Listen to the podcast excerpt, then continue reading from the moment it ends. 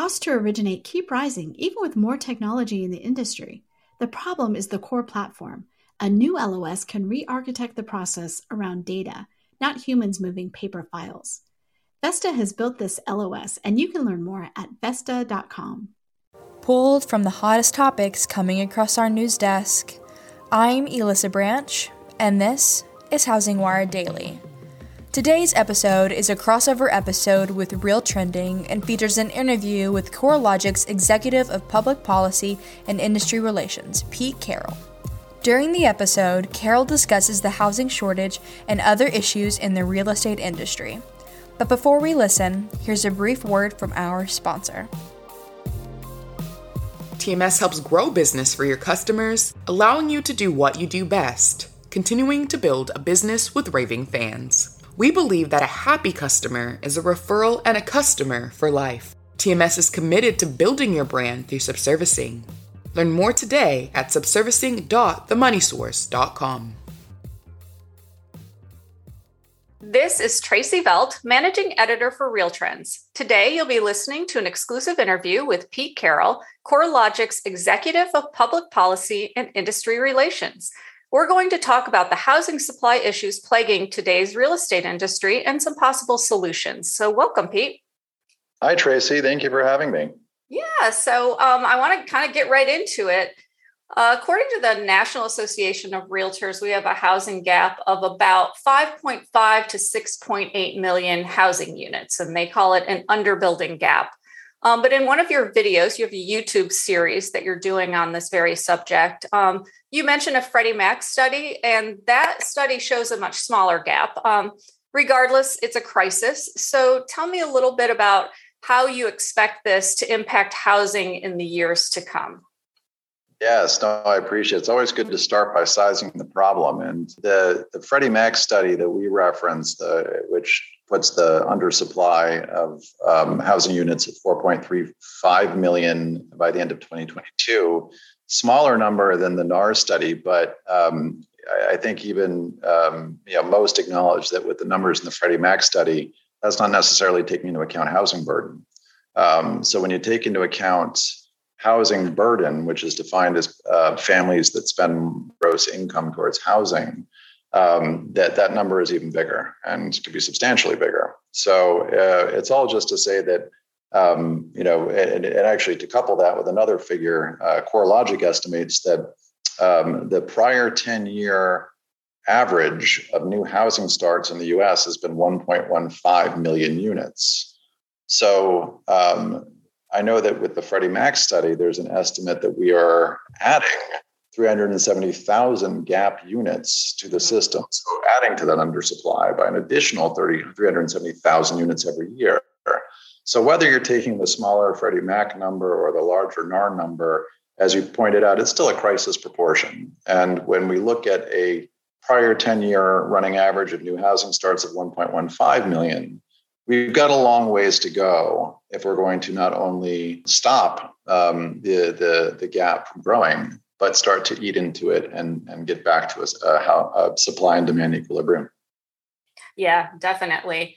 Um, so you're doing a YouTube series on the U.S. housing supply and crisis and economic mobility. And in one video, you really talk about who is most impacted, and that's the economically disadvantaged. So, talk to me about this um, this group of people, or who is most impacted by this, and um, and the impact that they're feeling. Oh, absolutely. So when we refer to uh, economically disadvantaged, so what we do, what we're, what we're talking about here is we're looking at that Freddie Mac number of 4.35 million undersupply, which applies to all housing, is my understanding. Mm-hmm. Uh, uh, you know, whether it's uh, uh, ownership, rental, single family, multifamily, but Freddie Mac is of the view that there's a significant portion in that 4.35 million that is single family entry level starter homes, which is you know uh, you know really that's that's the American dream of home ownership. Um, and so we wanted to dig into those numbers a little bit, um, and we did. And what we found is that when we when we try to break down what's in that um, gap in that undersupply, um, we we have yeah, four categories within that number. Um, the economically disadvantaged we describe as people who earn 50% or less of area median area median income. So um, 50% or less than what their neighbors earn in their neighborhood. Um, and that is, um, you know, going to be um, you know, certainly um, economic disadvantaged neighborhoods. Um, tends to be multifamily rental housing, poorer communities where there's not as much opportunity for economic mobility. Um, and what's interesting about that, we, we peg the size of that um, of that segment at 2.6 million of that 4.35 million by the end of 2020 uh, by the end of 2022. And the challenge with that segment is that adding new supply will help in, in some cases. I think it's there's regional differences where there might be supply and demand imbalances where adding new supply could actually have an effect on price. Right. Um, at the end of the day, I think our experience is that this is gets to that earlier point I made around housing burden. That it's it's not that we don't. I mean, we it's not just that we don't have enough units. It's that even at cost, if I'm a land developer, I could the project could be fully capitalized and I could have subsidies to maintain and operate it. And the problem is that just just the cost to operate these rental units, the tenants don't make enough money to pay the rent and not be housing burdened. So it's really an the issue at its core. And that leaves kind of three options, right? I can earn more money, um, which is you know, uh, not in, you know not an easy thing to do when there's not uh, necessarily opportunities for economic mobility. Um, be more subsidy applied um, to um, essentially subsidize the cost to uh, the rent, subsidize the rent, um, or there could be investments made to apply uh, more energy efficient materials um, or energy efficient retrogrades so that you can drive down utility costs and reduce the cost to own, and operate these um, uh, these units. And uh, if you can drive down that cost, then you can perhaps uh, have these tenants um, paying rents that are closer to um, not being housing burden. So you know the potential for real ROI with the right investments made in alternative energy sources to drive down utility costs or infrastructure projects that could reduce transportation costs for the people living in them. Yeah, definitely. And and I want to talk um, not just rentals, but actual affordable housing is single family homes as well, because that is um, our audience. So you had talked about the housing supply gap and how it impacts different communities across the nation. So talk to me a little bit about those trends. What are what are the different impacts and and um, you know explain that a little bit to me. Sure. So this is where we would talk. So you know, if if the economically disadvantaged, also referred to as extremely low income, very low income, if right. percent AMI and below, um, we we would also segment low income and moderate income, um, two two different segments. But low income being fifty percent to eighty percent of area median income, and moderate being eighty percent to one hundred twenty percent of area median income. And we put the gap um, between those two segments at about 1.2 million. And this is where the undersupply of, in particular, of single-family entry entry-level homes for home ownership is most acute. Um, and we see it particularly in metropolitan areas where you don't have as much um, of a high cost of land challenge. So there are many, many MSAs across the country where um, the cost of land is not really the issue with um, obtaining um, affordable home ownership opportunity. Um, there's many cities across the U.S. Um, I'm doing work, for example, in Memphis, Tennessee, um, where there's vacant and abandoned property abound in Memphis, and communities of low to moderate income uh, families um, that are have seen the inventory of, of single family detached homes um, evaporate um, through increased demand and through um, you know cash buyers who have purchased homes and turned them into single family rental properties. Um, you know they're, they're going to be much better positioned to win a bid for a sale when they can come in with all cash, as opposed to a lot low to moderate income home buyer who has to arrange for mortgage financing. It's just you know, the way the market's going to work. Um, so it's a real challenge as to how do we increase the stock of affordable home ownership units in these low to moderate income neighborhoods and do so in a way where we're, where we're positioning low to moderate income families to be set up for success to obtain affordable mortgage loans and be able to sustain those affordable mortgage loans. And that's where there's a, um, you know, where I know uh, CoreLogic is really doing, we, we've got a pretty intense focus on this segment, especially. Yeah, and um, and I kind of want to get into that because the the Senate obviously passed the one trillion infrastructure bill on August 10th, and as a follow up um, to that, Senate Democrats unveiled a 3.5 trillion dollar social infrastructure framework, and that includes down payment assistance, which is wonderful, but little else to really address the challenges of housing supply or to really help low income or minority borrowers in the housing market. So what is your opinion of that? And what are some things that you think they should be doing um, to kind of what is the right course of action? Yes i mean um, so you know maybe start a little bit by talking about the challenges um, right. you know, so many um, challenges with when it comes to affordable home ownership um, so you know if i were to pick on a kind of a, a typical example of the type of, of project um, think of it as like as a, you know, in this um, single family entry level starter home segment, right? The the 1.2 million moderate income gap. Um, you're talking about um, uh, small to mid sized land developers who are going to be typically not for profit, but also for profit. Um, community development corporations who are very active in specific communities within a MSA, a metropolitan statistical area um, or city um, and uh, for-profit developers who are you know small to mid-sized and are you know very um, you know just either passionate mission driven or um, just see the opportunity to develop housing in that segment um, because it's definitely um, trickier to build housing in the low to moderate income segment. You have lower price point homes where the margin of error is much smaller right? It's just like the, the, the cost of getting it wrong and having construction costs that don't match up to your initial financial pro forma or plans, um, you know, the cost of getting that wrong is very high, right? I mean, it's just you, you just don't have the margin of error that you do when it's a um, a higher price point home, right, where there's bigger margins or thicker margins to to, to work with. Um, so um, you know, fundamentally, there's that challenge that it's you know the margin of error is is smaller, so that that makes it challenging. Um, and then you've got you know a combination of macroeconomic and microeconomic um, drivers to these uh, challenges, right? So, so you have, um, as I mentioned, low interest rates, or um, uh, you know, it's just making it easier to obtain financing to acquire homes, turn them into single-family rental. You've got cash buyers. That puts a strain on the inventory levels.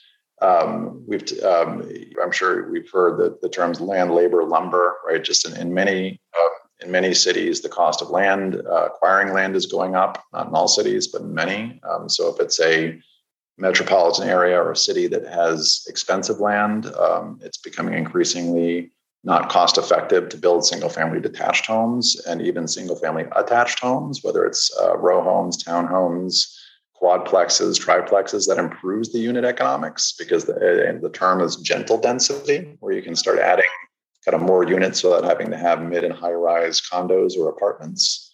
Um, but um, you know that you know the, the, the, economics definitely become challenged by that dynamic where it's just if you build a multifamily apartment at whatever price point and you increase the density you can um, improve your unit economics um, so just the, the, this fundamental problem of land becoming more expensive in many cities but even where land is more abundant um, we've had labor shortages that, that, make it harder to obtain the um, contract uh, the, the, the, workers that you need to um, build the homes construction workers um, uh, uh, and then, of course, um, uh, lumber prices have been there's been a lot in the news about lumber prices that have been spiking all over the place. That makes it hard to predict um, project costs when you've got labor prices, lumber prices spiking, um, and that's generally true of many um, types of equipment and materials.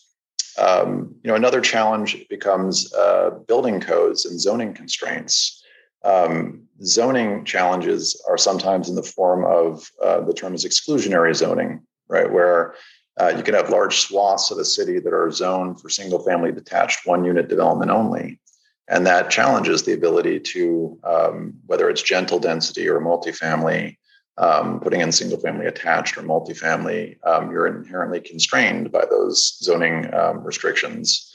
Um, so the idea that we could loosen up some of the zoning constraints to allow different types of building to occur um, and then you just have the building codes themselves, which um, you know I, we come across many land developers who talk about how sometimes building codes are one size fits all, where they either have um, you know well-intentioned requirements to mitigate, say, environmental risks or natural hazard risks, um, or um, to include materials that are um, um, of a certain level of quality and durability. Um, but they don't always keep pace with innovation. I, I heard a, a, very interesting story about a developer, a for-profit mid-sized developer that was looking to build homes with a very cutting edge uh, form of vinyl siding that was both more durable and more energy efficient than most types of siding. Um, but because it was technically vinyl siding, it didn't conform to the building code. So it's how can we make, you know, how can we build, um, you know, building codes that are more adaptive and responsive to the actual profile of a given property and evolve with the technology innovations over time is a challenge. Um, and then the last kind of challenge I'll mention is um, that it's just a, a, real kind of blocking and tackling challenge, right? Where um, I hear often from land developers um, operating in various cities that it could just be very time consuming on the front end of the process of building a new housing development. So, you know, a typical example would be if I wanted to build a subdivision of, say, 10 to 50 units. Um, I can acquire a number of adjacent parcels. I can combine them, subdivide them, and put in, you know, 10, 50 units, single family attached, attached, you know, whatever mix put in to, to create these entry level single family starter homes.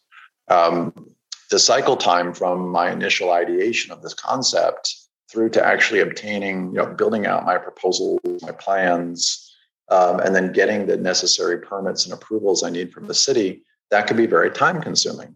Um, it can take many, many months. It can take years, um, depending on the nature of the project. And that is an inherent limiter, right? If I'm, if I'm, you know, if I've got a long pole in the tent, which is I can only, my capacity to build new units is constrained by the speed at which I can get through this um, approval process. That's going to be a natural, that's going to naturally dampen the ability to kind of scale the supply of new units, right? So this notion that we can try to um, unclog that drain, so to speak, right? Try to try to uh, speed up the process and reduce the cycle time for developers to get these plans through, but do it in a way that is uh, addressing what are some very legitimate concerns and why you know these why why these processes tend to slow things down in the first place. And we view that as a combination of um, better knowledge and better data at the local level and better collective action. And so, what I would mean by that is um, if smaller to mid-sized land developers have access to the tools they need, as well as cities, cities and state agencies that are focused on this challenge, you know, anything we can do to get good knowledge, data, analytics models into the hands of um, cities and land developers focused on this type of development, investors and construct, you know, construction investors focused on this type of development, um, we can start to move what is kind of what is traditionally more of a qualitative process for building out these plans into more of a data driven empirical process. And if we can couple that with um, initiatives that are what we would describe as collective action frameworks, say, for example, facilitated workshops where we bring together all of the stakeholders that have an interest in the development. And that could be city department officials that, that uh, oversee land use it could be neighborhood associations that have concerns about what type of housing is being built and what they do to the community. If it includes um, city council members who share that concern, if it includes construction investors who need to feel confidence that, that if they make an investment in a project, it's going to be secure um, through the construction process and that it's going to finish on time and on budget at a rate of return they expect. Getting all these different folks around a table and being able to look at plans that are empirically backed because the, the, the local knowledge and data has been aggregated and pulled together um, by this group uh, for this group of, of stakeholders we think it go a long way to you know building consensus a kind of a consensus driven process that makes it much easier for a city to get to yes right? It, it's at the end of the day it is a political process right? So if you can take them if you can put empirical evidence in um, build consensus, you know, have, you know, um, you know, increase communication, collaboration, and trust among stakeholders. Get to yes. Um, we think cities are very eager to approve projects and greenlight projects and get shovel into dirt. And if we so if we can do that, if we can start to build, and it's not very hard to do. It's it's really it's more just the kind of willingness and will to come together collaborate and try to figure out what are the challenges getting in the way how do we overcome those challenges? How do we get to yes? And so that we do end up getting more more projects approved quicker and that will naturally scale the start of new housing units in a particular city. And we think that could go along well. That's more of a kind of a grassroots approach. It's one that could really you know it, it, it kind of it lays down a kind of a clear path for development. And then that kind of like ties off um, on this notion of subsidy that you described, right? There's there's many many really thoughtful subsidies that have been contemplated at the federal level. There's one that I love that's targeted towards it's called the Neighborhood Homes Investment Act. I think it's a component of the budget reconciliation that's um, been passed by the Senate, um, but it's a tax credit uh, uh, targeted to um, this kind of single family entry level development challenge where if at the end of the day under you know, if you pass certain eligibility criteria if the um, ultimate um, revenue earned on the project is less than 35% is within 35% of the of the all-in construction costs soft and hard construction costs mm-hmm. um, you can you can get a tax credit that can be liquidated that can cover that difference that includes a, a, a rate of return that's that's reasonable and approved by the, the state agency that oversees the program so it's just some very innovative tax credits and other subsidies at the federal level that are kind of the that really provide the ability to put the to to, uh, to really kind of turbocharge this development. So it's, just kind of so really you know in summary, it's you've got these challenges that are inherent around the costs, um, which means low margin of error. Um, you know, you need to kind of create these frameworks at the local level, repeatable frameworks that make it efficient to get a, uh, projects greenlit and passed, and get kind of trust built at the local level. If you succeed in that, then there's a real opportunity for subsidy to turbocharge that development and just draw more people to the table to engage in this activity. Yeah, and I, I, feel like that's part of of what's missing from a lot of these bills is is the actual we're we're providing some some help for the actual home buyers, but we're we're not providing a lot of help for the developers. Um, you know, and and and we're not reducing regulations and in some cases that's a good thing. In other cases it's it's not such a good thing. So i feel like the barriers are just pretty great. Um, i love the idea of the grassroots but if you can't get over the the regulation barriers how can that work? And and they, you know more about this than me so. Well so you know it really goes back to that point around knowledge and data right? So it's you know a big emphasis on a lot. So back to this project we've been working on in Memphis, this pilot we're doing. It begins with um, you know CoreLogic is um, one of the largest providers of single family housing ecosystem data. So. Mm-hmm. Uh, from the real estate through mortgage lending through insurance, we, we, we really just have the gamut of, of data and analytics and models. And you know what we found is that when, when we pull many of our data assets together, we can pr- produce a tremendous amount of insight on um, you know, answering questions such as which you know neighborhoods, like so for example, census block groups, which you know census block groups or neighborhoods uh, represent the best opportunity for development. Um, you know, where you know if you target your investments, you could really um, you know there. First of all, the demand is there, and you know there's good insight and intelligence into what um, affordable price points look like for home ownership in those neighborhoods. But then there's also the evidence and models to suggest that it's a tipping point opportunity, right? Where the kind of trends and models suggest that home prices will increase over time, uh, crime will decrease over time, employment will increase over time with some incremental investment in those communities, such as um, um, quality, affordable housing opportunity.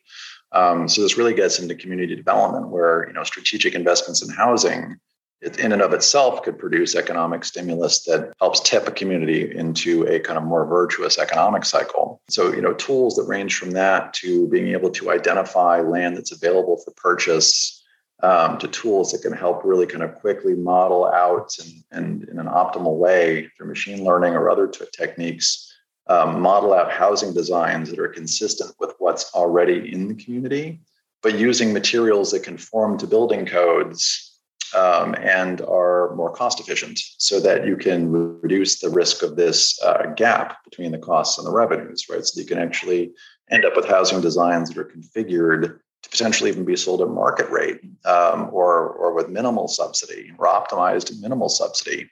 Um, you know, so just to point, you know, the right data and infrastructure. Um, you know, it'll never be a panacea. There will always be qualitative elements to this, but um, with the right focus on kind of filling out a local kind of a, a, a kind of a very local neighborhood property driven um, set of knowledge and data um, just goes a long way to building out credible plans that a kind of work around like I like I'll use the term work around regulations or work with them. Right? That, that, you know if you can do it efficiently, you can figure out how can I get to a design that works, right? That that meets all these constraints. If you do them as constraints, right? I've got building codes I have. I've got you know uh, only certain types of home styles I can work with, or otherwise neighborhood associations might um, not be appreciative, right? Like you, you got to you understand those constraints, and, and and technology and data can help you work around them, and that can get a lot of activity going in and of itself, and and and take a lot of concerns off the table quickly. When you start, and what I'll say is when, when you start there, when you start with let's just we don't need to change everything immediately. Let's mm-hmm. start by place the mechanisms that let us just build with what we have, right? Just just just have the ability to efficiently in an empirically driven way design homes that are that work around or work within the constraints that are there today what's fabulous about that is if you're successful getting this kind of collaborative framework together this collective action framework together all sorts of insights are produced well hey you know the building codes are not don't, don't include this type of vinyl siding why not like we've demonstrated that it's clearly a you know attractive siding that's more cost effective. It's got all the benefits. Why wouldn't we update it? City might do that, right? I mean, if you know if the right evidence is there, they might do it. Especially if it's, it's empirically demonstrated to make be the difference maker between a project that economically is not feasible or feasible, right? So, it, you know, I think there's a very palpable view amongst the folks that we're working with in Memphis, anyway, that just even merely the act of getting everybody around a table is kind of and, and in, a, in a live fashion where we're talking about a real development proposal um, has the um, uh, you know potential to unveil all sorts of insights. It won't it won't it won't eliminate all regulatory concerns overnight, but if it could start to just build consensus around some of the you know um, high ticket items, right, the ones that are, are the biggest barriers to development, and build a consensus and a common view around it.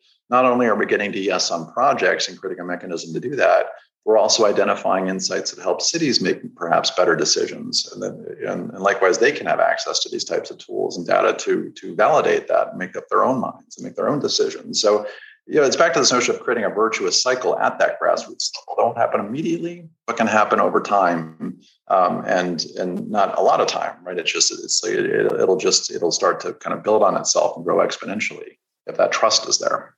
Yeah, and I feel like it it needs to happen more quickly than not if you really want people to take advantage of down payment assistance and any of the programs that they have for low income and minority borrowers they they really need to have properties to buy.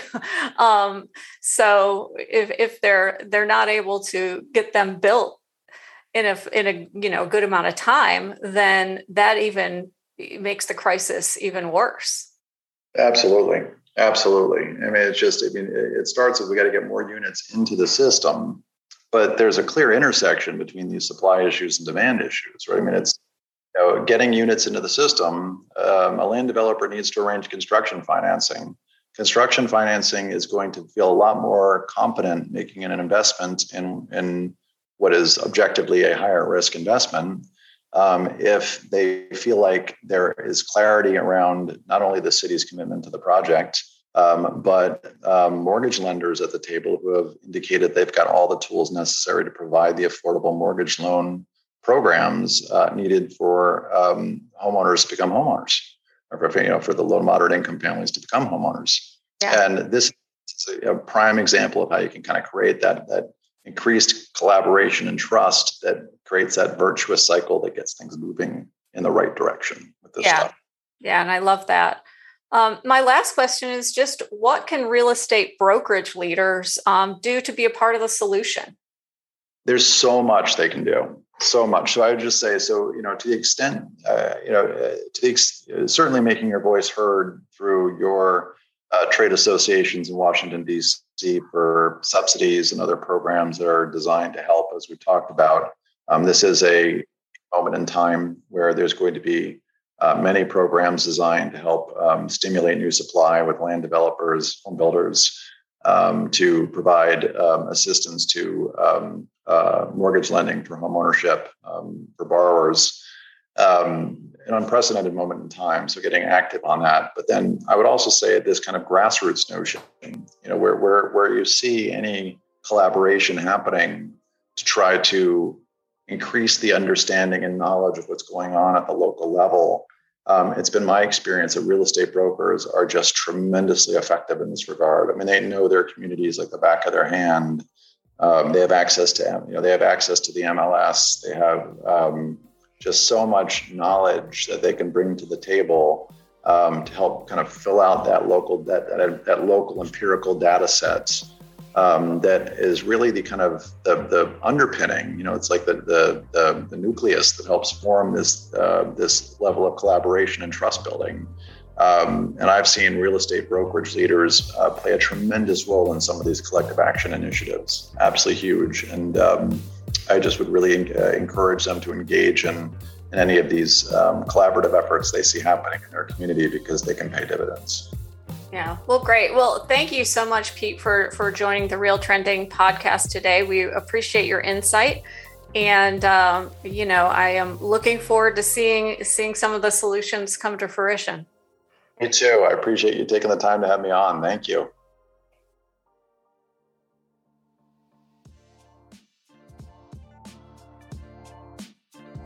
On September 27th and 28th at the Omni Hotel in Frisco, Texas, HousingWire will host its second annual event, which will be in person for the first time. HousingWire Annual offers each guest the opportunity to gather with top industry professionals for exclusive content, technology demonstrations, and unbeatable networking. Find out more by going to the Events tab on the HousingWire site. You won't want to miss out on this event, so register by September 20th.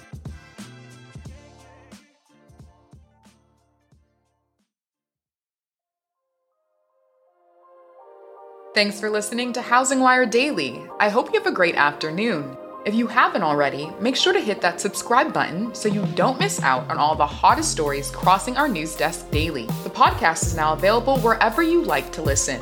Make sure to tune in tomorrow.